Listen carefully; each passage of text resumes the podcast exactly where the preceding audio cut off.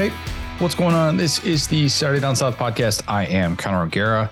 Will is in California, but we have a full show. My favorite Oklahoma grad, Dari Nowkhah, is going to join us in a bit. He's going to talk about the state of the Sooners, and then we're going to close with retired Navy SEAL John Richards in figuring it out. So I wanted to start with uh, addressing the Nate Oats' Brandon Miller situation. By now, if you're listening to this, you're well aware of this whole deal with Brandon Miller, his role in the fatal shooting of Jamea Harris.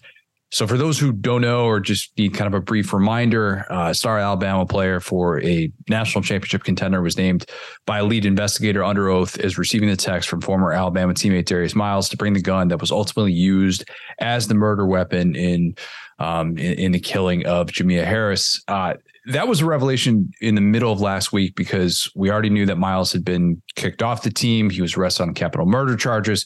The alleged involvement of Miller was a revelation to us, but not to Nate Oats. Oats said on Tuesday via AL, via AL.com that, quote, we've known the situation since it happened. Uh, we've been fully cooperating with law enforcement the entire time. The whole situation is sad. The team closed practice with a prayer for the situation today.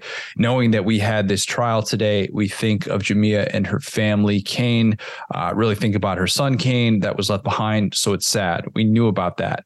Can't control everything anybody does outside of practice. Nobody knew that was going to happen. College kids are out. Brandon hasn't been in any type of trouble, nor is he in any type of trouble in this case.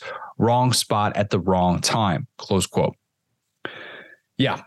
Uh, Nate Oats, he messed that up about every possible way that a coach can mess up speaking about his star player being named in an ongoing murder investigation. You know that by now. That quote was so bad that I thought it was made up. And even when I saw everyone tweeting about it, I still had to watch the clip of him saying that because I couldn't believe how little awareness he had. Where he said, quote, can't control everything anybody does uh, outside of practice. Uh, that, then just like after that, everything after that was just a worse comment. That was the blueprint of what not to say in that spot. Tell me which of these five things was the most baffling thing that came out of Nate Oats' mouth. Can't control everything anybody does outside of practice. Uh, nobody knew that was going to happen. College kids are out. Uh, Brandon hasn't been in any type of trouble, nor is he in any type of trouble in this case or wrong spot at the wrong time. Take your pick. They're all bad. If your reaction to hearing that is, well, he hasn't been charged with a crime and Oats just misspoke, cool you can continue to pretend like a public employee who just got a raise to be one of the 10 highest paid people in his profession should get a free pass for being so unbelievably dumb in a moment in which all he had to do was shut up after saying it's so it's sad. That's it. So it's sad. Just done. You held the prayer. Prayers go out to the family. We're thinking of them. We cooperate in investigation. You move on. If if Oats just cuts himself off there, he can at least default to the horrible optics of the situation, which are that his star player was named in a murder trial for providing the gun used to commit capital murder and that he didn't suspend him. And by provide, I should clarify that brought the gun that was used to the scene of the crime. But man, like he just he made this so much worse. And uh, again, by now you know this, so I, I understand. I, am repeating a lot of stuff here, but bear with me. You probably also saw by now what happened on Saturday, wherein an unpunished Brandon Miller went through starting lineups, and during those introductions, he got a pat down by a teammate, and I know that's what they've been doing all year Oats showed a little bit more awareness this time by starting off his post-game press conference by addressing that and saying that it was brought to his attention that they did the pat down in the pregame introduction. He was too busy drawing up plays to notice it, and that it had been addressed. It wasn't appropriate. Not going to happen again. Again, if your response is, well, they've been doing it all year, I'd say, well, has Brandon Miller's name come up in a murder investigation all year, or did that just happen last week? Maybe we default to the second thing instead this has become a story with a lot of layers. And honestly, I don't even like saying story because that feels like it's fictionalizing the fact that a woman, a young mother, lost her life. I think a lot of people have lost sight of that and they're just focused on whatever sort of spin zone they need to not feel uncomfortable. Again, that's a double negative, but not feel uncomfortable. And that includes even someone like Jay Bilas, who we know has a law degree. He likes to remind us of that. He's using his platform on college game day to say that he has no problem with the way Alabama has handled this and that Brandon Miller has rights. If you don't have a problem with Nate Oats speaking the way that he did, that's on you. If you can't separate having rights as a human being versus having rights as a college athlete, that's on you too. Nate Oats wouldn't even say we're handling that internally. He said Brandon Miller's not in any trouble of any kind. In high school basketball, I once stuck my elbows out a bit too wide on a rebound, and a coach kicked me out of practice because I thought I was trying to injure another player, even though I wasn't. But still, I got punished in that moment. I watched kids in high school baseball run until they puked because they spent their Saturday nights throwing exit cars. I had a high school baseball coach who would make us run foul pole to foul pole if we didn't stay down on a ground ball. I played with kids who got codes, that's what they called them back in the day, codes, for being at parties where they were there but not drinking, which for my money is actually a bit more wrong place than wrong at the wrong time. But in high school, you still get suspended for that too. Brandon Miller wasn't in any trouble of any kind for being someone who, as prosecutors said, was on the receiving end of a text to bring a gun that was used to commit murder. Wrong spot at the wrong time, according to Nate Oats. College kids are out, according to Nate Oats. Can't control what kids do outside of practice, according to Nate Oats. The irony is that the job demands, and I say this not just for college basketball, but big revenue college sports, the job demands that coaches be control freaks in every sort of way. And it's Oats who's also talking about how he's so paranoid about winning and losing that he doesn't have time to watch starting lineups because he's busy dialing up plays. And Oats, with this entire situation could not have been more laissez faire. I think what happened here was Oats made a historically awful mistake in judgment. That judgment happened before he ever took the podium last week. I don't want to speculate because while it is hard for me to fathom how those words came out of Oats's mouth, I do believe that we can actually understand where his lack of awareness stemmed from. And in my opinion, if I had to guess, which again, that's that's all it is, is a guess. I think his lack of awareness stemmed from him being way too focused on the task at hand. He has what many feel is Alabama's best team of the 21st century. If you're reading this and looking at Joe Lunardi's bracketology, take that for what it is. Alabama's on that number one overall seed, first spot locked in. That suggests this team can win a national championship. And I, I think it'd be stunning if they had an early exit at this point.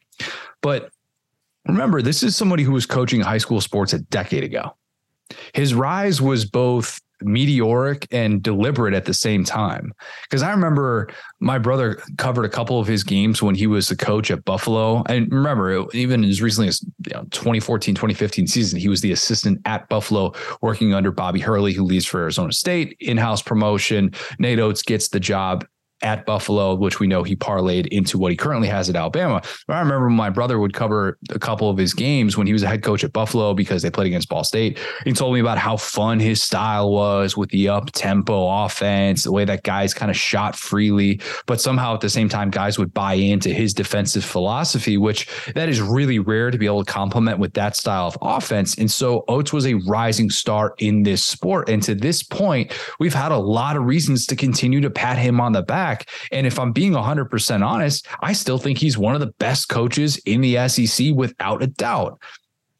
But fast forward to where he is right now, right now. Brandon Miller could very well lead Alabama to a Final Four. He could become a top five pick in the NBA draft, and he could become that dude that Nate Oats gets to brag about.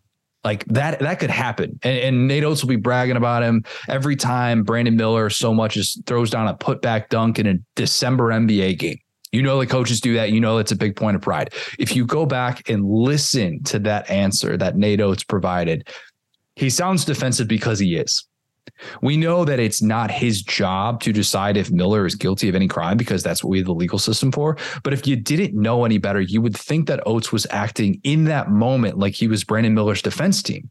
Because obviously, like in a perfect world, in a perfect world for Oats, I should say, his team moves past this it embraces some sort of weird us against the world mindset, even though you're only against the world because the outside world hated the way in which this was handled. And I'm not necessarily saying that everyone handles this in a different way than Nate Oats did. Do they speak in the way that Nate Oats did? Probably not. But however many coaches you think would have also not punished Miller in that spot, I'd say you're probably too low on that. And there are a whole lot of coaches in college basketball, in college football, who would have not punished their star player in the midst of a potential championship run in a in a similar spot the one to the one that Brandon Miller is in. And I say that not to minimize it, but I just think that's worth remembering in this whole thing.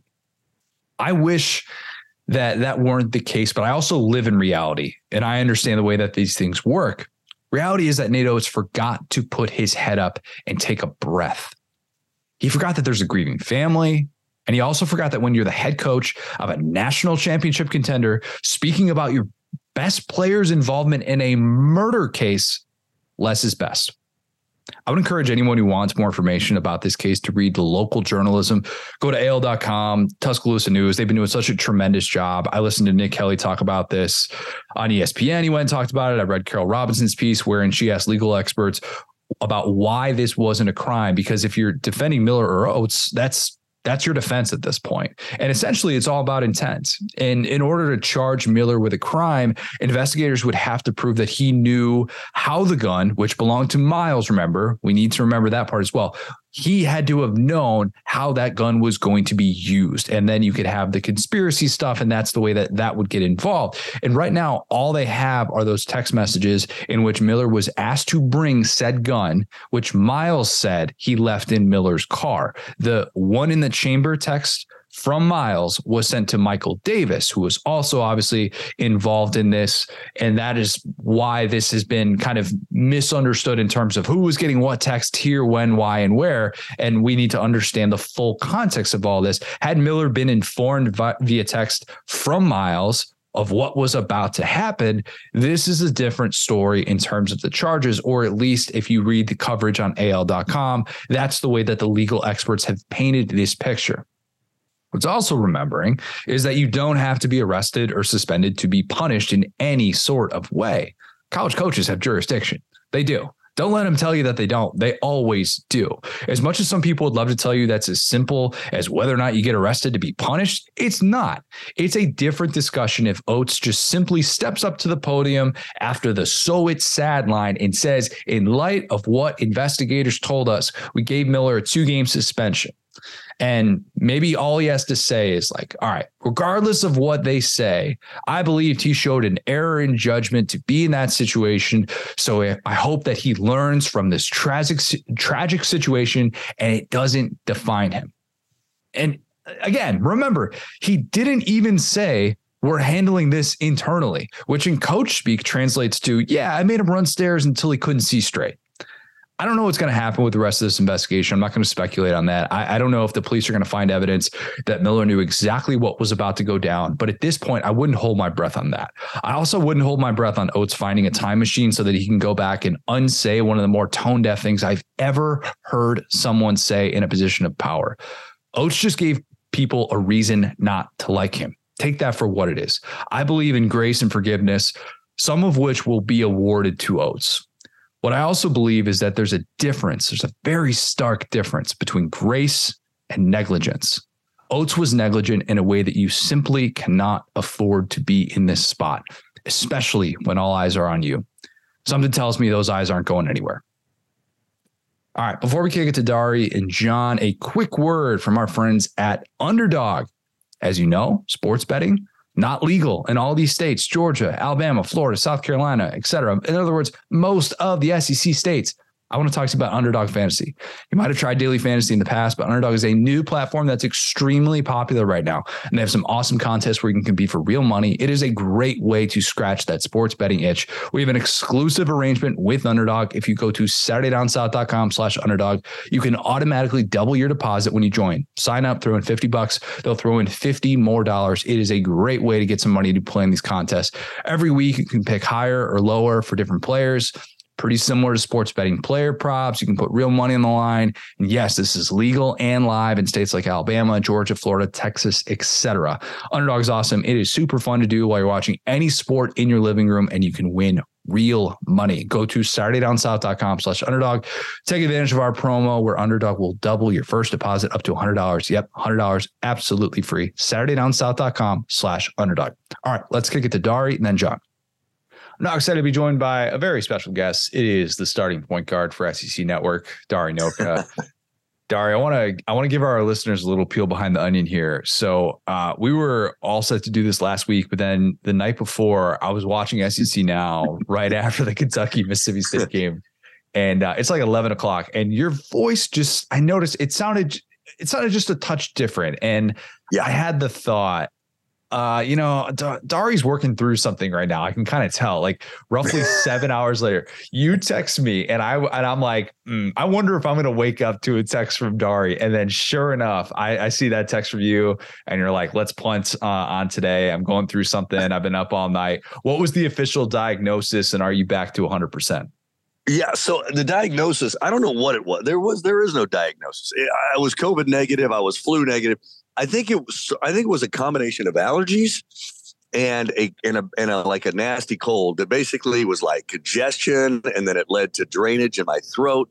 And then every single time that happens to me, I lose my voice for a couple days. So like Super Bowl Sunday, dude, I couldn't speak. I couldn't make a sound. And then what I had left, I had to save for Tuesday and Wednesday for TV. And uh, so that's what happened. And I appreciate you working with me. Now, I, I would say like I feel 100%. My voice is probably at like 90. It's still not 100% there yet, but it's getting there. I think you sound on the way up. You, you sound okay. really good. Yeah, no. I appreciate that. People don't realize like the, the voice preservation aspect of this because – it's one thing to understand oh to be ready to do your job or whatever but also the fact that people also don't want to listen to people who are talking on air who don't have their full abilities. And that's you know like selfishly we the viewers at home are like oh i don't care that this guy's got a sore throat. Get get somebody who on air who doesn't have a sore throat who's working with that. But like i'm only on live airwaves probably 4 or 5 hours a week and i still find myself being cautious in settings like weddings or you know if I go to a concert yes. or something like that yeah. where I'm like I'm like I can't push my voice to the max like I've got to be really careful about this. Do you have a story like that where maybe mm. early in your career where you were at like a wedding or something and you're like oh my god I've got to be on air the next day and you woke up and you had this realization that the voice just wasn't there? It, it, was not even that long ago, dude. It was, and you're right about like the preservation. And I've also I've been doing Sirius XM, so I did three hours of radio Monday, Tuesday, TV last night, three hours of radio this morning, and and now I'm talking to you. So that's how I know I'm okay. The voice is hanging on. But yes, uh, Georgia, Oklahoma, Rose Bowl, national semifinal. Myself, Chris Doering, Matt Stinchcomb uh, go out to Pasadena to cover that for the SEC network. And I had a couple buddies that live in Pasadena. And that the night before the game, actually, let's see, the game was on the first. It was the night of the 30th. Um, my buddies took us all out to some place in Pasadena, and there's this karaoke bar. Okay. Now, I did not sing, but Stinchcomb might have. Um, and then our producer Randy certainly did. But we we we were out too late. We probably partied a little bit too much. And that next day, because you know, like Stinch is on the stage, like people that we know are on the stage and we're yelling and we're screaming and we're singing along with them. The next day, none of us could like all three of us could barely speak. We're like at starbucks getting medicine ball after medicine ball after medicine ball. And so we're on tv um like hoarse as as as, as can be. Fortunately that was just new year's eve that we were on tv and didn't sound great. New year's eve night we really did virtually nothing. Um, and then the next day for the game, we were all good. So, but yeah, like that wasn't that long ago, but we all pushed it too hard one night and and we all sounded like we were sick the next day. We all felt fine, but we sounded atrocious. So from that point forward, like I decided, and I'm not a big go out person anyway. Like I really don't go out. I don't really enjoy going out for the most part, but I'm more cognizant now that like if I ever do on a road trip, um, you know, just chill out. I don't need to yell. There's no screaming because it will impact me the next day. The moment you said that Chris Doering was part of this. yeah, you know that. Yeah, we know. Yeah, that, that's trouble. Yeah, we know where that story is going. It's funny because I think the last time I was like actually hungover was that same exact day. Was New Year's Day, the that Rose Bowl 2017, where like the last time I really like tied one on pretty good the night before, and I woke up the next yeah. day and I was like, I am feeling it. So there, there must have just been some sort of buzz in the air where guys like us who don't really get after it, we're just like, hey, we're gonna do it this one time. And you know what? Ever since then, we kind of are are like dialing it back. We're like, all right, we got to be a little bit more conservative and treat this with a little bit more caution. That's hilarious. I love. It. I don't. Yeah, I think we have to. I think we have to. Hey, real quick, are you hearing anything coming through my phone? I am hearing nothing but the sweet okay. voice of Dari Nowkhah. But, but okay, good because I got some music playing through on something I think I was listening to, uh, and it's playing right now, like in my ear, but it's very low. So I'm not going to mess with it. So as long as you can't hear it, I'll just keep jamming to that and to you at the same time. What are you listening to? I think it's Lil Wayne, actually. Believe it or not. oh, that's like big. I can I can barely hear it, but I know that I was listening to that not long ago, and I think that that's actually what it is. I'm fairly certain yeah that's that's yeah. perfect so if we if we yeah. just get like a random Weezy line in the middle of this interview mm-hmm. like mm-hmm. we'll yeah. know exactly where it came from i love it in a weird way it seems like everything that's happened with oklahoma since the sec announcement summer of 2021 it's been kind of brutal i mean spencer rattler like I look, I, am calling it like it is. The, the, Spencer Rattler thing, all right, that all happens. Oklahoma misses out that year in 2021, even on making a Big 12 title. Uh, Lincoln Riley leaves for USC. Obviously, the new staff comes in. It looks promising, but then Oklahoma has its worst season of the 21st century. Where are you at right now, just in terms of overall morale for your beloved Sooners? Uh, I'm actually in a great place. I'll, I'll be honest with you. I um and I'm in a great place because our fan base, I think, kind of needed what happened. Uh, look, I, I've had to tell countless people, Connor, that for football, you're just going to have to get used to a lot more eight and fours and and maybe some nine and threes than you are 11 and ones that you've gotten to enjoy over the last, you know, 10, 15 years in the Big 12. It's just that's the reality of this grind. It is, it is what it is. I'm also able to take this past football season and and kind of throw it out the window, just like Jerry Stackhouse did when he got beat by 57 by Alabama. You just throw it away, and and and and like you look beyond it because what? Well, we had a coaching change. We went from an offensive minded coach to a defensive minded coach. We uh, we we you know we dealt with an injury to to Dillon Gabriel as well. We lost some key pieces to transfers, like all and then oh by the way yeah like we're starting over with with Dillon because Caleb decides to go with Lincoln and and it was it was like it was a train wreck from the get go but through all of it through all of it we still get to a bowl game. We still have a top 3 or 4 recruiting class depending on who you look at. True. we've still hit some home runs in the transfer portal including a great pass rusher from Oklahoma State which I think is hilarious. And and and Brent Venables is coach is is recruiting the big thick defensive and offensive linemen that we need to win in the SEC that we haven't had any luck getting in recent years. So it's all going the right direction. I'm okay with a six and seven if the long term picture is good. And I think the long term picture is going to be good. And that's just football. I mean, like our baseball team just played for the national championship. Softball team just won another national championship. Like women's basketball team's getting a lot better. Our men's basketball team sucks right now, but you know, and I'm not that worried about it because they play in a dungeon that needs to be torn down or hit by the next tornado and be rebuilt. But that uh, I can live with that because we're really rolling in a lot of things, and I'm not worried about. I'm really not worried about football, to be quite honest. Okay, so but still, you're as an Oklahoma fan, you're always going to be thinking about the breakup. I, I am fascinated in in what it would take for Oklahoma to win the Lincoln Riley breakup. Like I think it would probably have to be doing what TCU just did, getting to a national championship, doing something that Lincoln Riley couldn't do at Oklahoma, and watching Lincoln Riley continue to lead what is a second tier program. Um, it, him doing that at USC, like to me, that would be Oklahoma winning the breakup. Okay, so I, have seen this. I saw this meme going around, and I actually kind of agree with it. Do you know what Oklahoma's biggest win of the year was this year? Biggest Nebraska. win of the year? Nebraska. No, Tulane beating USC. That was Oklahoma's biggest win of the year because because it went back to this place where the dude can coach an offense, but he cannot lead a defense, and his Alex Grinch cannot lead a defense. And Tulane came back and scored multiple fourth quarter touchdowns, and they beat him. And we enjoyed the ever living heck out of it, Connor. And that was like an Oklahoma win for us. And it's the same old Lincoln, and it's the same old story. And uh, so I, I feel like we already won the breakup. I'll be honest with you and from day one, I said that when Brent Venables was hired, because of his past, because of his recruiting ability in the South, I said we are better positioned for a move to the SEC now than we were with Lincoln Riley because hmm. while we could score 50 points a game, so could the opposition on a daily basis. And that's not going to win in this league. We know it. Lincoln got destroyed by Alabama. Lincoln got destroyed by LSU. We were all there for it. We saw it. That that that's there's no reason to believe that was not going to continue just more often now that they were going to play those teams more often under Lincoln. I think it was a change that was needed, and I think that o, OU long term is better for it.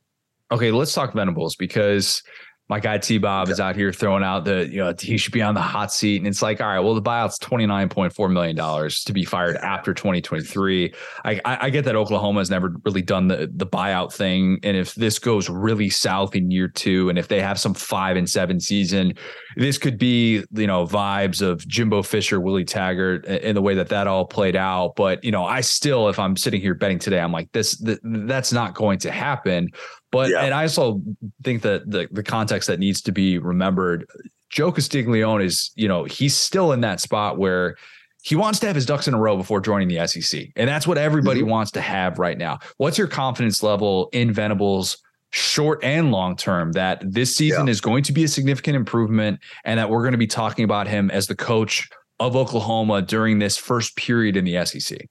I 10 out of 10. I, there's not a debate. I, I, have no doubt about Brent. Short term, I have no doubt about Brent. Long term, I think this is I, Jackson Arnold. By the way, is is an incredibly talented quarterback out of the state of Texas that chose to come to play for Oklahoma, despite the fact that their head coach is a defensive head coach in Brent Venables. Like. Jeff Lebby is the right guy at offensive coordinator. I have I have no doubt. I, I am not. I am like I don't know. I, I know a bunch of my buddies are all worried about it. It, it, it. This whole like Venables on the hot seat thing is an absolute joke to me.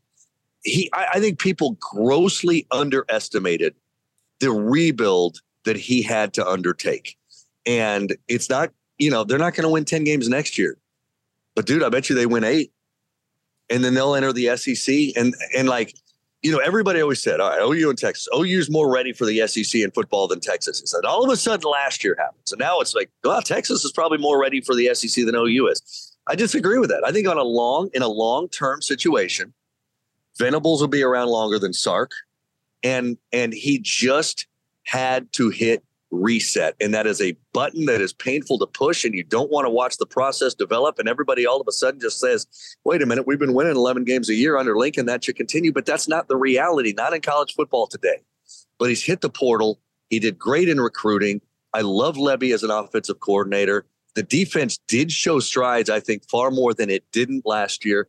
I'm not worried. I, am not worried short or long term. I'm excited. That was a pretty competitive and like, game. And by the way, Connor, this isn't just me like through crimson and cream colored glasses because you've known me long enough, and most of my friends that do know me know I, I I'm like one of those people that like I'm very cynical about OU most of the time, and I don't have these illusions of grandeur or greatness. But I I really I really feel comfortable and and and and good about where the program is in football right now.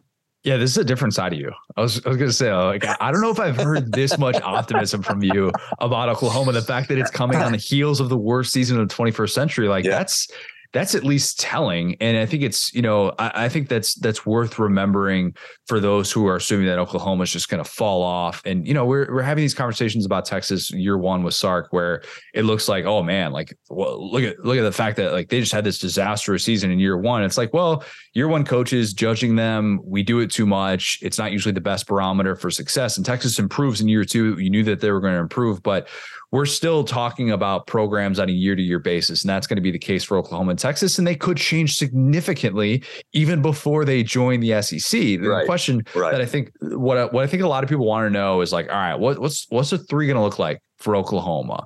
And if it is the three six model, which I'd be surprised mm-hmm. if it wasn't that at this point, if as yeah. an Oklahoma grad, what is your ideal three that you would love to see for permanent rivals for Oklahoma?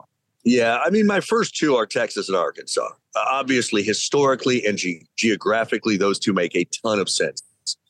What I would not be surprised if, and first of all, I think you're right. I, I, there's no doubt in my mind we're going to get the one 16 team division and a three nine scheduling model. but or three six model, but that that third team is where the wild card is. I've heard A and M. Eh, I don't know. I've heard Missouri, which is a little bit of a concern to me. That does nothing for me, but I understand you still got to have three for Missouri, and I don't know where they're going to come from. But my ideal scenario would be Texas, which is a no brainer, Arkansas, which I believe is a no brainer. And then I like the idea of creating a new rivalry that isn't necessarily geographically based. I don't care if it's Florida. I don't care if it's Georgia. I don't care if it's South Carolina. Give me Tennessee, whatever. I, I just like that. Give me somebody else that we don't see, that we don't play very often, and let's start playing them every year. And, and it's and you know we'll travel there and they'll travel here, and it's a east west. What it, traditionally it would be geographically, it wouldn't make a lot of sense, but great. Like it's a good time to start something new. So I, I would uh, that would be my third choice. Would be would be somebody completely random um, that we just haven't seen much of. The Battle of UT that kind of sells itself with Tennessee. I actually like that. I'm kind of mad that I didn't Fine, have. Give that. me Tennessee. Oh, that, that'd yeah. be good. We we need new rivalry trophies. With Heupel, like especially with like Heupel, you know, and remember the great game that Baker had against Tennessee in Knoxville, where he led them to this incredible fourth quarter comeback. Like there is a little bit of recent history between those two. But I think the Heupel part of it is even better. Yeah, I didn't even think about that. And if that would be factored into scheduling, like that, that'd be fun. I mean, it, it drums up storylines, and not that the SEC in a 16 team conference is going to lack storylines, but I mean, any place you can kind of you know build up some of these things would be be awesome. And the treatment that these two teams are going to receive in the SEC it's going to be hostile. It was hostile for A&M and Mizzou. I think even though we know the stature of Texas and Oklahoma, there's still going to be some hostile, hey, you know, like friendly hazing type things. I'm curious how well Oklahoma and more specifically Texas take it. I got some ideas for rivalry trophies, and I've shared these on our airwaves before. Ooh. Um, maybe Texas and Texas A&M, or like Texas and Arkansas. It's a horns up trophy and the horns up can stay there at its neutral position. But if Texas loses, then the mm, trophy mm, shifts to horns down. You flip it. Yeah. Yeah. Um, yeah. And Oklahoma, maybe it's Mizzou or maybe A and M or maybe a new rival like like Tennessee, something like that. It's Boomer Schooner upright. And if Oklahoma loses, you just tilt it over and the wagon shifts. Could could we get on board with that, or their egos going to be too offended? Uh, if their egos are offended, they need to go find something else to do. I, I I'm good with it, man. I I'm good with whatever. You know, OU and Texas got this cool like golden hat thing, which I think yep. is, is kind of cool. So I'd, I'd like to kind of keep that. Um, but anything that's horns down, I think can be fun. And uh, see, Connor, that's the thing is I I got to watch my Texas pot shots. I can't really take them anymore. I know. You know, I've obviously got to be professional, and, and they are no less a conference member than Oklahoma is, or will be. So I've got to be a little bit careful there. Um, but no, in, in all reality, like it, it's funny. I don't know if you know what. Are you familiar with F three? You know what that is? It's like a okay. So it's like there. It's all over the South. It's actually all over the country now. But it's basically like this group of of of guys uh, that that get together and uh, it, really early in the darkness of the morning and work out. And a different person leads every workout, and it's like a boot campy type thing. And it's really hard, but it's funny because there's this whole F three community, and they all give you a nickname. So the first time you ever go, they find out a little bit about you, and then and then they give you your F three name, which is all you ever go by in those workouts. And and and mine is actually Longhorn, and they think that's really funny. So uh, but my my little picture on our chat group is a is a horns down. I got to be careful with that. Uh, but if you want to make awards that are horns down, I, I'm going to be okay with that. I'm just not going to you know say that it was my idea. Okay, so here's what you need to do. The way that the desk is set up in the SEC Network studios, you guys have that nice desk that's you can see right through it. It's it's clear. I don't know, is it mm-hmm. glass? Mm-hmm. I mean, it looks it's very nice. You can see your legs through this. The yeah, very yeah. first Texas yeah. loss, and it cuts to studio.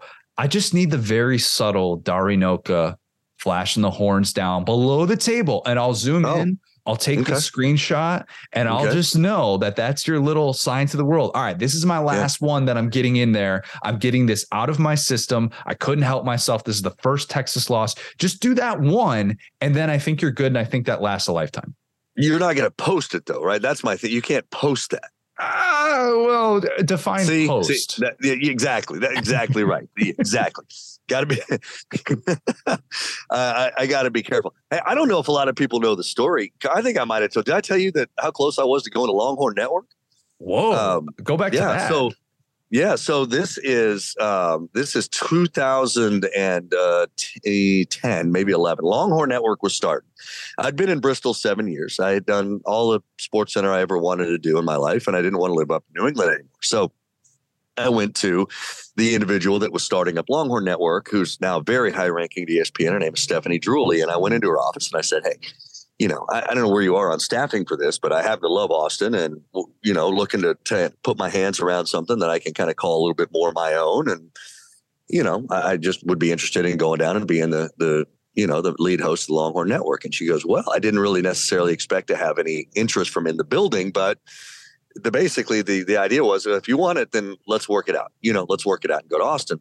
And so for a while, I mean, my wife and I are online and we're looking up places in Austin and all this. And I'm telling my buddies, I, I could be like the that guy in the Austin, you know, Longhorn Network. Like, you gonna wear that damn color? Yeah. I mean, I may if I have to wear it burnt orange, I'll wear it. But it's like a family decision, right? It gets me into a great city and out of the Northeast and all that stuff. So as it turns out, um, you know, we had a meeting a couple weeks later and she said, you know, I like the idea of you going down there and I'm excited that you want to go down there, but I've had some more conversations and the bottom line is too many people there know where you went to school and they wouldn't be comfortable with it. Wow. I said, okay. Well, which all worked out well because then the guy that was at ESPNU in Charlotte, Lowell Galindo, is a massive Texas fan and he's from Texas and and, and, so he wanted to go there. So he went there, and I came to Charlotte. And then three years later, the SEC Network was born. So it all worked out great. But I was damn close, man. I was damn close to that. That's that's crazy. I I never yeah. knew that, and it's it is interesting because if people know and I, I, like just having let's let's all just have our biases out there. Let, let's let's understand. Okay, what's you can treat something as all right, this person is coming from a place where where they don't have any sort of axe to grind or anything like that. But let, us just all let it be known, okay? Like we can we can understand we're not trying to cover up anything because if you cover it up and then it comes out later after the fact, or if you're two months into that job and then all of a sudden something you say goes viral and it's like, yeah, of course it's from an Oklahoma grad, right? right that's, exactly. That's a tougher look. Yeah. So what you need to do now from a PR standpoint You've mm-hmm. got to be the most pro Texas guy there is. That's how this. That's how this turns around, and that's how it's, Texas fans will never come to the SEC network and be like, "Oh, here's Dari Nowkhah, the Oklahoma grad." Well, so so you know, kind of like, okay, so rivalries are great, right? Rivalries are great. I think rivalries are a bigger deal when you're younger because you eventually, in this business, especially, like you know, I don't I don't dislike Texas. I got nothing. I'll be honest with you. I got to know Colt McCoy. I got to know Mack Brown. Mack is still to this day one of my best friends, and I got to know him when he was the Texas head coach. Like, I, realistically, I, I, mean, I got so many Longhorn friends and you know family members that I have nothing. I really have nothing against Texas. I like to beat their brains in, you know, on that second Saturday in October. And outside of that, they don't. I don't. They're fine. Like same with Oklahoma State. I mean, I covered Oklahoma State in, in local TV for in Tulsa for two years.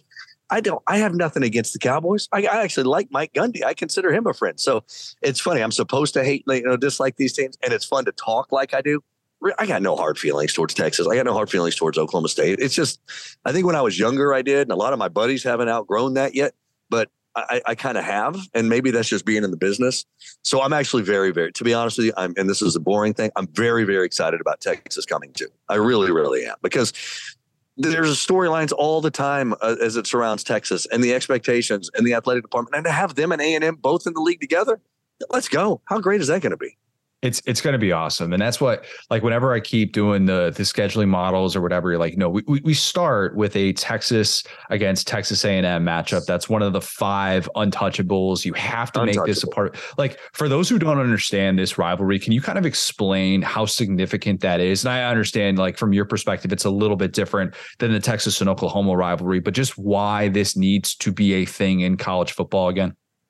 Well, I mean, yeah, and I, am not overly tied into it, other than I, you know, in the Southwest Conference and in the Big Twelve. I mean, I just saw it the same way that every everybody else did. But you know, Texas is a massive, massive state with all kinds of college athletic pride. The big two are Texas and Texas A&M. It's to the point where I once heard a story, and I can't verify this or know that it's true, but part of the reason the Longhorn Network had a hard time getting off the ground in Texas and being as widespread throughout Texas cable companies and satellite companies as it should have been was because there is such a contingent of fans that are fans of A&M or Oklahoma, Oklahoma State, TCU, Baylor, whatever, that say, look, if my cable company so much as puts that Longhorn symbol on a channel that I could turn to, then I'm changing cable companies because I don't even want that symbol to show up on my guide on my television. Like that, I heard that. I believe that. I, I don't have any reason to think that that wasn't the case.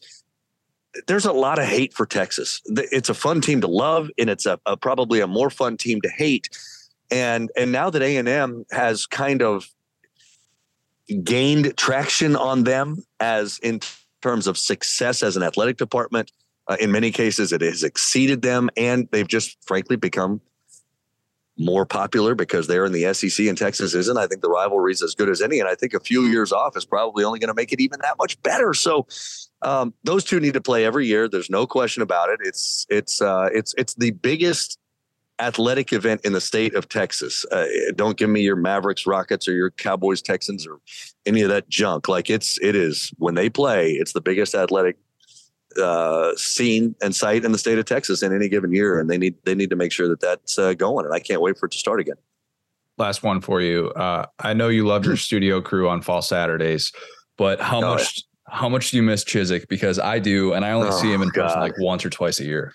He sent me a text three days ago, and all it said is, "Dar, I miss you, brother. I need to see you. We got to catch up soon." And I'm just like, I want to give the dude a hug and a kiss, man. I, I, he's one of my favorite people in the world. I'm so glad that you got to come up and hang out with us that night, and in Charlotte, he's just he's just the best. You know, like I I remember when I when he told me he was taking the Carolina defensive coordinator job. I was I was in Indianapolis. We we were in the middle of doing this press conference show. I'm sitting on the set. There's Tebow and I don't know who else, Jordan Rodgers, I think, with me, and you know all the good looking people that we have that make the rest of us look ugly and um, and and we're in this long soundbite, and he calls me and he goes, "Please give me two minutes. Can you call me back?" And so I call him back, and, and I only had like four minutes. And he goes, "I can't let this get out without telling you. I cannot let this get out without telling you. I'm going to North Carolina to be Mack's defensive coordinator. He asked. He's my best, you know, my best friend in the world, and I couldn't say no. And the fact that it meant that much to him to like not let me hear it anywhere else, like anywhere else. I mean, I was sick when I heard it, but at the same time, you know, if that's what Chiz wants, then God, I want Chiz to have everything Chiz wants. And, um, you know, so good for him. But I miss him, man. I miss, I miss him a ton, Connor, for sure. He's the best. He's the absolute yep. best. And I try and communicate that to so many different people. And it's it, it, just like you see him on TV and that's one thing. And he's converted so many Alabama fans, but I will always right. go to bat for him. Like uh, even even in that opener against South Carolina that they have in Charlotte, right near neck of the woods, and be like, gosh, I, yeah. I just want Chiz to have success. I just it's one of those people I just like I root for. I, I want I just want him to have a good life. And you know, he he deserves everything that he gets. He's the he's the man. Yep. No question about it. Sorry, I feel the same way. You're the best, man. Go go uh go rest those pipes and uh yeah, I'll I'll, uh, I'll begin the pro Texas uh, PR campaign for you. it sounds good, man. That sounds good, Connor. It's always good talking to you, man. I appreciate you reaching out. Yeah, appreciate you. What's my destiny, Mom? You're gonna have to figure that out for yourself. Life is a box of chocolates, Forrest. You never know what you're going to get. I'm now excited to be joined by a very special guest in figuring out. It is retired Navy SEAL John Richards. John, you uh, medically retired three months ago from from being a Navy SEAL, but you know one of those things that obviously is going to to help you in so many different areas of life. You're also a big Georgia fan. Um, I'm doing some math here three months ago was basically right before the SEC championship. So is this some sort of like March Madness vasectomy situation that we're talking about, or was it you know just kind of out of your hands?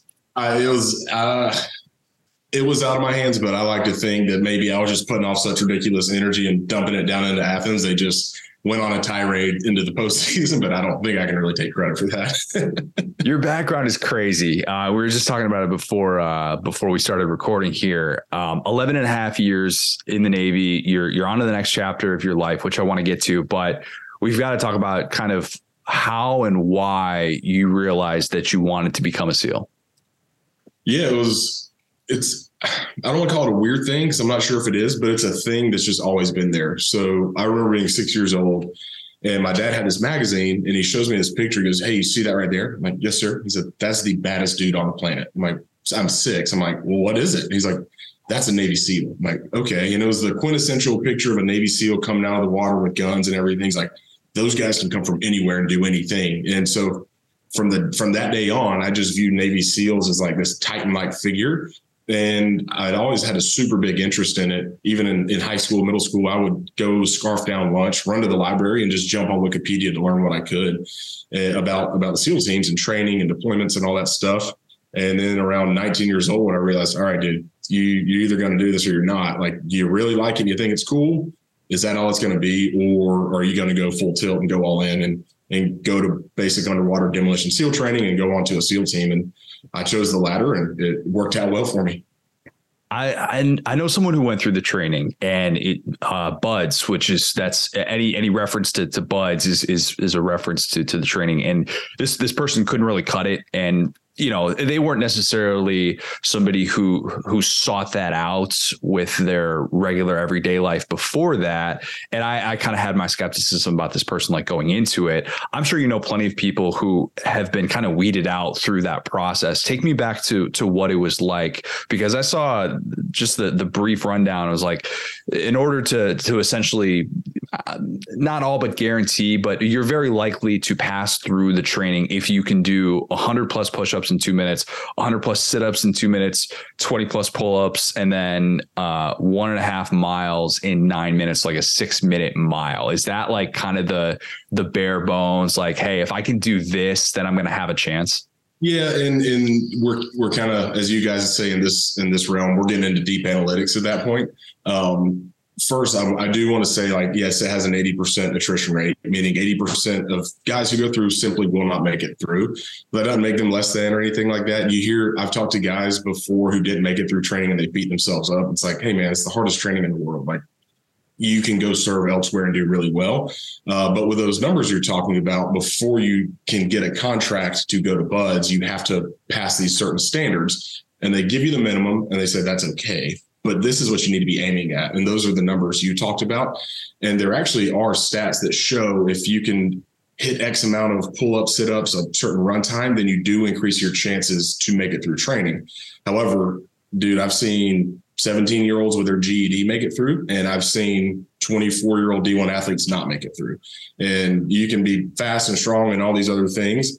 But the thing you can't train for and you can't expose yourself to is how are you going to react when the last thing you want to do in the world is the thing you're about to go do?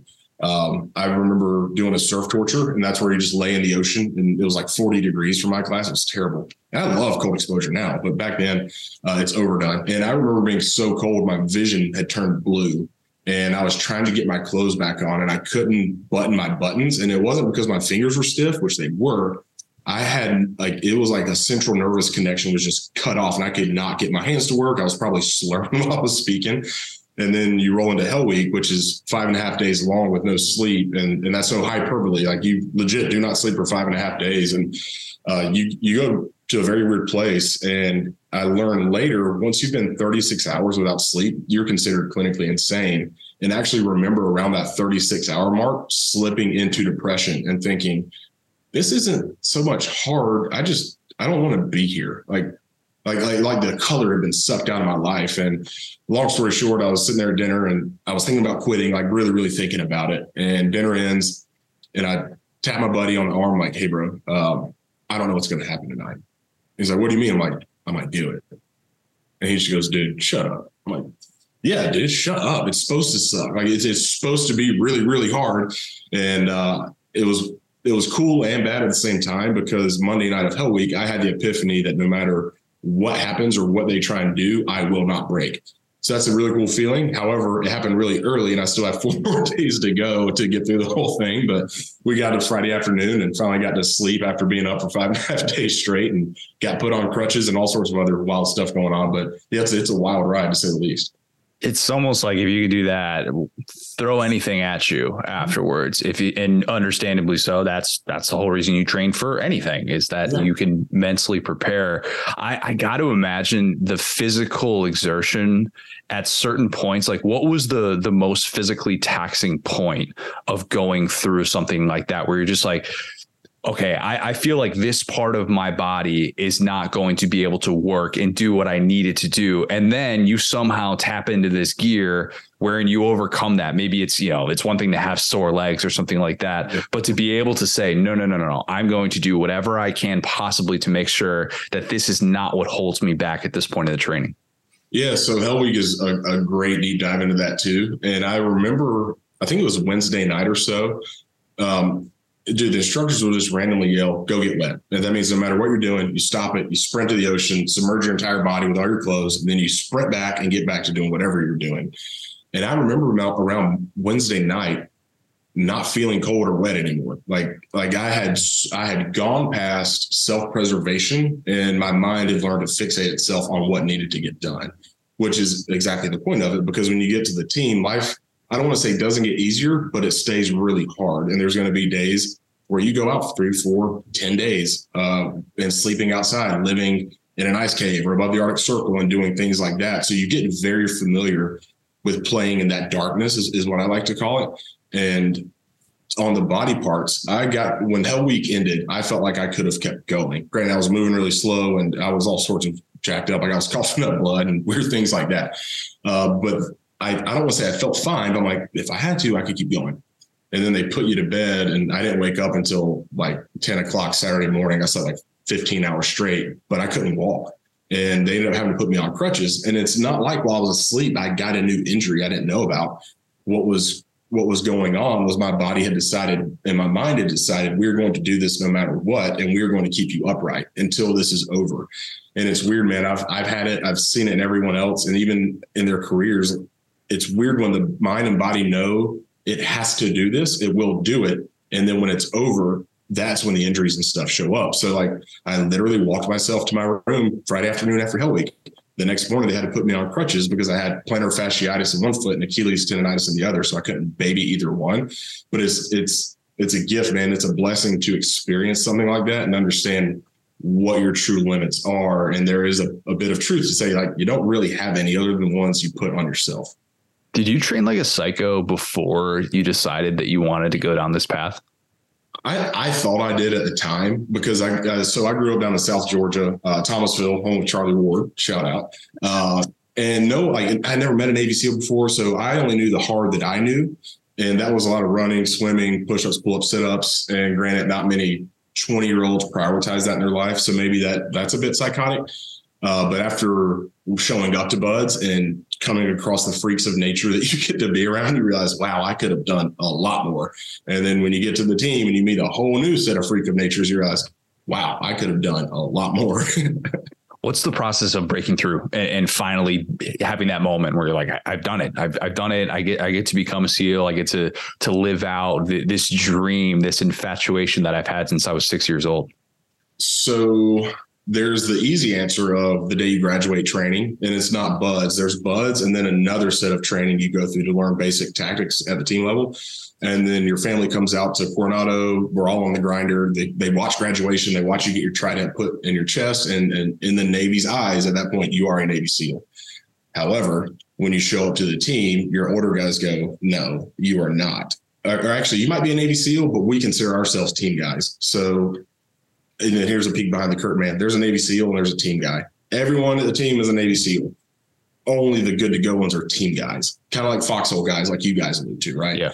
And so your older guys are going to make sure you earn that through your first workup for deployment. And they actually informally take your trident and we put in what's called a bird cage because the trident is an eagle and ours was a Spartan shield. So all the new guys put it into the shield. It had um, Revelation 6 8 on there about the apocalypse and pale horse and we had to carry it everywhere we went. Every piece of training, like it was with us at all times. They would try and steal it. When they would, we'd have to steal it back. But as workup ends, they would have their informal graduation where you get called into the team at like four in the morning. You do some sort of ridiculous workout, and then one by one, you go up into the team room, and they like all ten of them interview you at once and just reel the crap out of you. And once it's all done, they're like, all right, hey, head to this location. You get there and they show up with a bird cage and then they pound the trident back into your chest, like bare skin and everything. And I remember that being the day of like, I don't want to say I've arrived, but like I'm I am a team guy at this point, you know, and that was a really special day. And it's really cool when you're the older guy and get to do it. Actually, Yeah, just- I was gonna say. it's awesome, man. Like I just randomly stumbled across a picture of me and my new guy like two weeks ago, and he had never seen the picture. It's he and I on the beach. He's got to try to pound it into his chest. He's like, dude, I've never seen this. So it's cool to also get to watch other people do it. What's the can you explain kind of what the day to day is like doing this for a decade? Because I imagine there's very different parts of it. And you know, it's a little bit of everything. Like there's there's the training aspects of it, you know, training for deployment, or you can go to breacher school. Like there's it sounds like you could just be doing a lot of different things at any given point.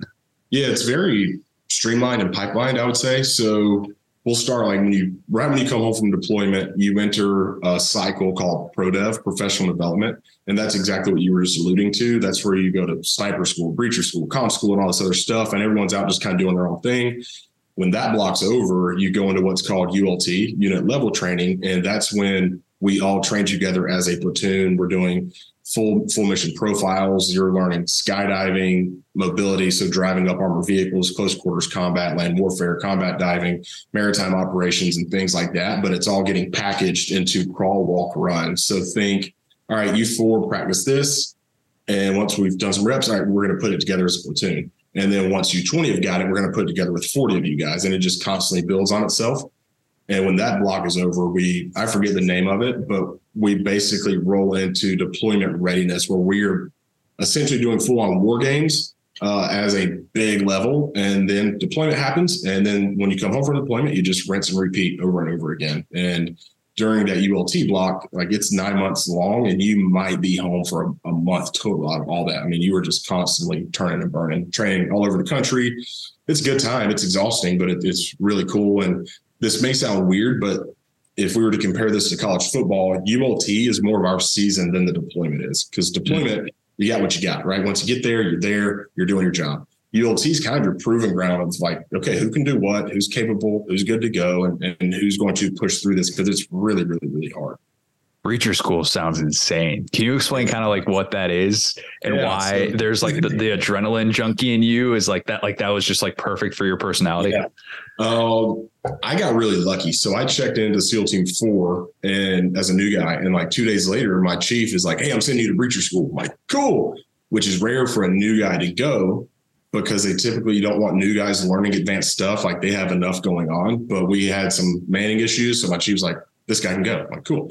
And so for those of you who don't know, breacher school is learning how to get your body into denied areas. So whether it's picking a lock, hitting a door with a sledgehammer, putting explosives on a wall to blow a hole through it, you become what's called a master at that.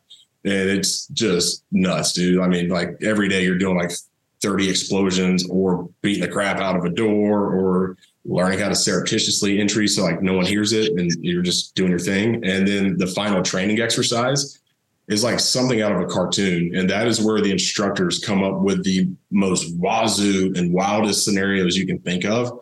And like you'll hit a door with a Halligan tool, rip the door off the hinges just to find another door behind it. And then you rip that one off and there's a brick wall there.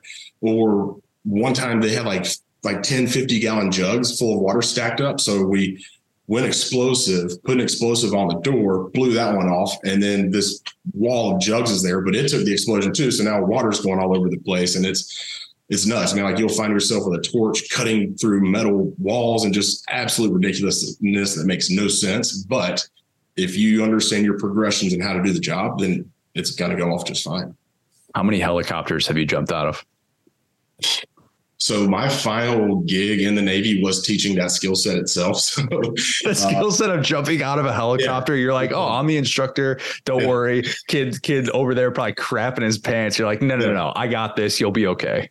Yeah, so I honestly cannot put a number on it, but I can say I've done it so much that I could fall asleep on the helicopter before jumping out of it because Oh my God. like the you just become desensitized. So my final few years in the Navy, I worked at the Advanced Training Command, and my job was teaching static line jump master. So think World War II, beaches of Normandy, guys jumping out of planes, and I also taught a thing called HRST master, which is an acronym for helicopter helico- helicopter rope suspension technique, meaning jumping out of helicopters, roping out of helicopters, pushing boats out of helicopters, climbing back into helicopters. So you kind of asked the perfect question, man. Like that, the helicopters were just kind of my thing after a while.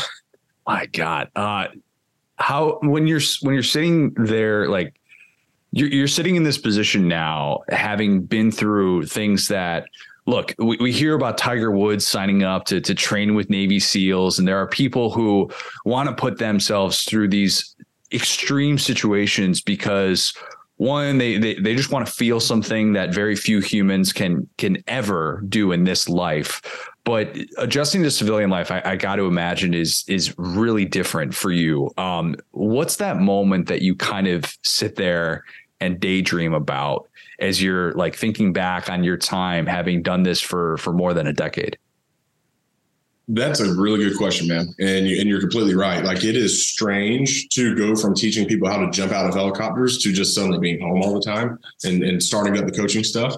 But I would, and this, I think athletes would agree with this too. I don't necessarily daydream of close quarters combat or land warfare. I daydream about just being on the airplane with the dudes for five hours, traveling across the country, or getting done with a really hard day of training, and we all pile into the suburban and just go, "Wow, that sucked. But we're together, you know, that and like, I mean, I can find places to jump out of helicopters and shoot guns, but I'll never be able to get that back. And that's the hardest thing to leave behind, you know? That's what a sentence it is. I can find a place where I can jump out of helicopters. it's true. You're not wrong. I shouldn't. I shouldn't ignore that. Um, how did uh, everything you went through kind of set you up to what you're currently doing right now with High Ground Life? it set everything up nicely, man. And I didn't realize this till a few years ago. Um, I've been a teacher my whole life without realizing it. Uh, I remember being a kid and thinking, wow, the older kids are really mean. And I'm never going to be that way when I get older. So when I was older, I to my in my mind, I was not that way. I enjoyed helping people who had been where I'd been and were trying to get where I was going. And then that even showed its head at the team. Um, I had some really good success with some specific things, and the younger guys wanted to do it too. So they came to me asking like how I got ready. And then like three years ago, it just dawned on me, dude, take what you learn and go go teach it to people. So if for those of y'all listening, if you're wondering what what Connor's talking about with High Ground Life, it's a it's a performance and growth co- growth coaching company I've started where I take what I learned in the SEAL teams and help people, teams, individuals, organizations apply it to their life to get where they're trying to go. And I, I, have to say, man, this is not me yelling at you and telling you you're soft and weak. It's, it's not that at all. Like that is not what I do. This is where I take things like intentionality, deliberate, having a plan, mindfulness, and all these other things, and getting you to apply it into your life in other ways you want and understand how to do, and helping you find holes in your game that you didn't realize you have, and, and giving you that third party view of, in, in an angle that you you just can't put yourself in. Like even I need a coach. Like there are things I can't see for myself. So I have an external entity that helps me work through all that.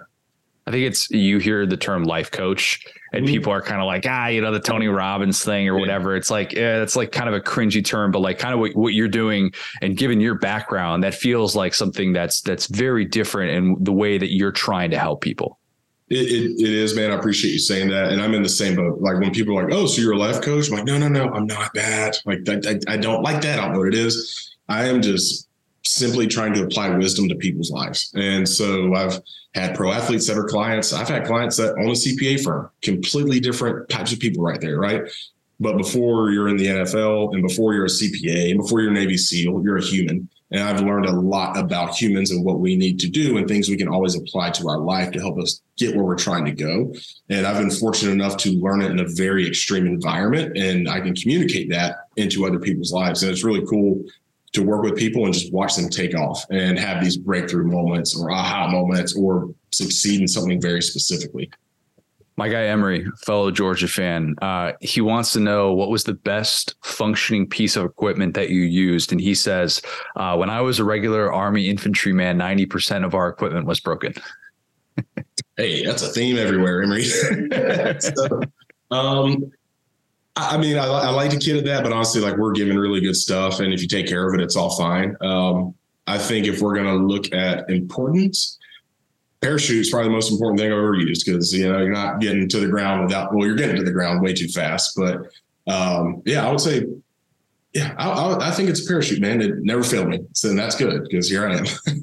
if a parachute was a, a non-functioning piece of equipment, you would you would not be here right now talking. So that's that's very good.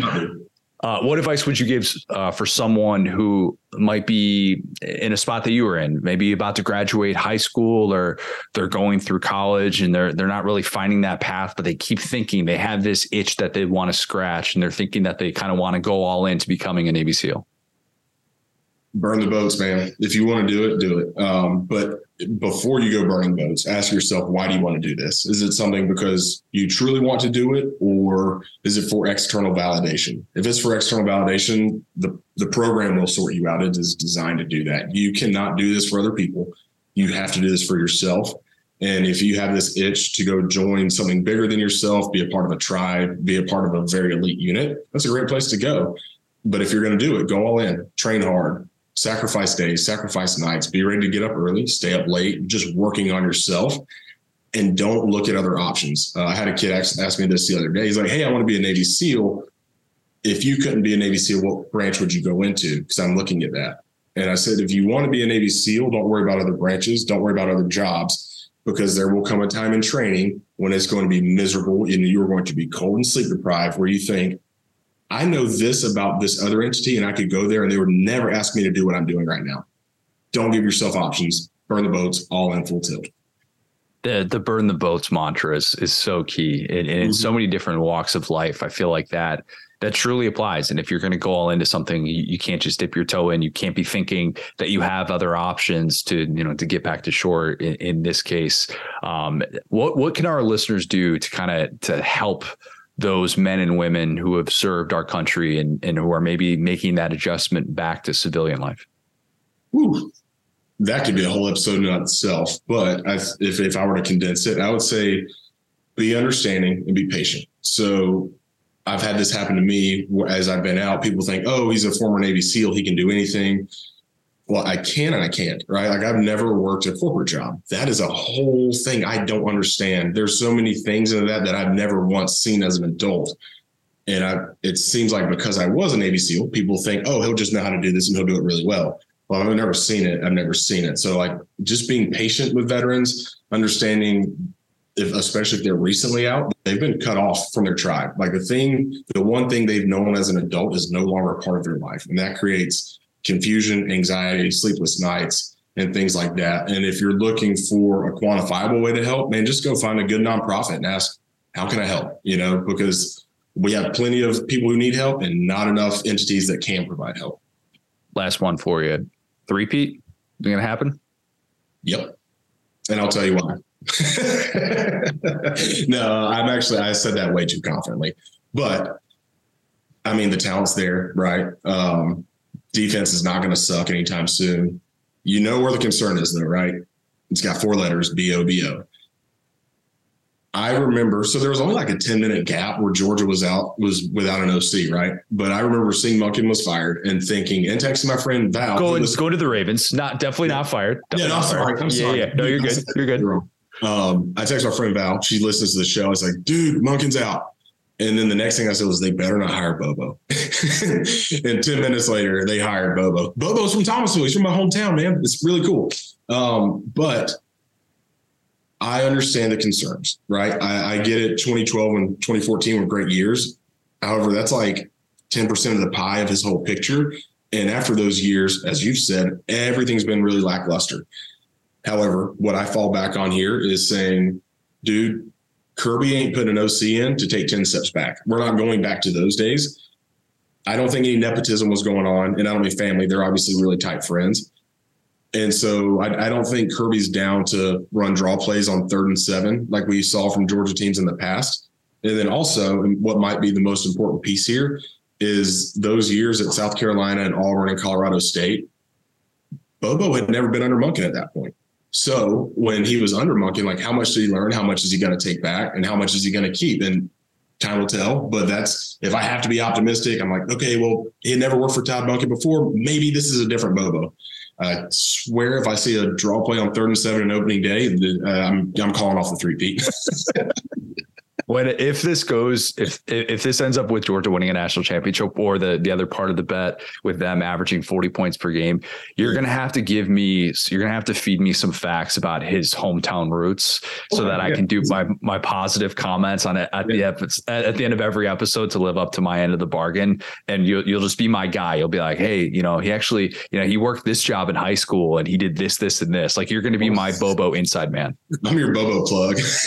Love it. Love it. yeah, dude, I could probably like scrounge up old black and whites of him in high school and stuff like that. That'd be kind of like that might be overboard for you, but whatever. We'll make something happen. no, if if this happens, because I'm going to have to do this for like dozens yeah. of pods. So like I'm going to need to dig into these were his high school numbers. Like yeah. dude could sling it. Like I, I, watched this one play of him back in the day, and you know what? Like he really hit the out route well. Like Bobo yeah. had just a knack for the like. So we're we're going to get really into the weeds. That I will definitely be calling up upon you to be able to provide some ammo. I'm going to need it. Well, I hope you have to because that's going to be a good signs for us Georgia fans. You know, very true, very true. John, so, this has been awesome. I, I have to ask because I'm here. If Georgia doesn't three-peat, who do you predict taking the taking the Natty? Oh crap! You're putting me on the spot. Love it, love it. Um, there's a part of me that when I left the Peach Bowl, I said to myself, I wonder if we're going to see this again next year. And I wonder if Ohio State given what they showed they could do against Georgia, mm-hmm. if that fuels the offseason that they need. And me mm-hmm. predicting Ohio State to win a national championship last year and then kind of being like, no, no, no, I'm kind of out on them. They didn't really show what I thought they could. For me, I and I'm not I'm not going on record with this prediction yet, but if there is a team that would probably be it. And I would even say that as of right now over Bama just because of the questions that I have about all the surrounding talent. But then again, this is when Bama thrives. I've brought that up before. So, like, yeah, the boring answer is Bama or Ohio State. It's not Michigan. It's just not Michigan. No, I can't do it. I can't talk myself into Michigan. Yeah, can't do it. It's not USC. I'm not going to go with some. it's not even Florida State, who I said is the ultimate good vibes team. I think their schedule is too difficult to win a national championship. So, like, if I'm going today, it would be like, you know, an Ohio State or an Alabama. And that's the most boring answer possible, but that's probably the only answer I can give you. It is, but like when you look at the talent composite, like you said, man, as much as we may hate to say it, talent is real.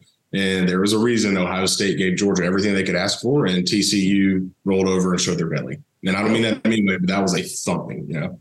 It wasn't even a game. It wasn't even a game. And uh, that that talent level is not going anywhere. If Kyle McCord ends up being the guy, and if he can do what Stroud did against Georgia, which Stroud did enough to win that football game, there's no doubt in my mind whatsoever. Like, okay, this is this is a different conversation. I would have way more confidence picking Ohio State to beat a team of Georgia's caliber, as opposed to sitting here being like, oh yeah, Michigan's finally going to get over the hump just because they returned, you know, McCarthy and Corum and these guys. It's like, what what are, what are we doing if we're going to continue to say something like that? That doesn't make sense to me. Yeah. Well, John, this has been awesome. Really, really appreciate it. Such a cool perspective that you have. Um, where can people find your work um, and become involved with everything that you got going on? Yeah, if you just jump on Instagram, the best place to find me is Instagram. Just search High Ground Life, all one word. It'll take you right to my page, which will take you to a calendar schedule. If anybody wants to talk to me, you can DM me or book something on there. I'm building out a website right now, so I don't want to send people to it quite yet, but Instagram is the best way to find me. Love it. Love it. This has been great, man. Yeah, we'll have to talk soon. Yeah, dude. See you, man. Thank you. If you have not, leave us a five star review. Subscribe to this podcast. Follow us on Twitter at the SDS Pod at Sat Down South. Subscribe to our basketball newsletter, Blue Chip Grit. You can do that at bluechipgrit.com. Join the Facebook group and hear your name read on there with Figuring Out or Bold and Brash. Thanks, guys. Talk soon.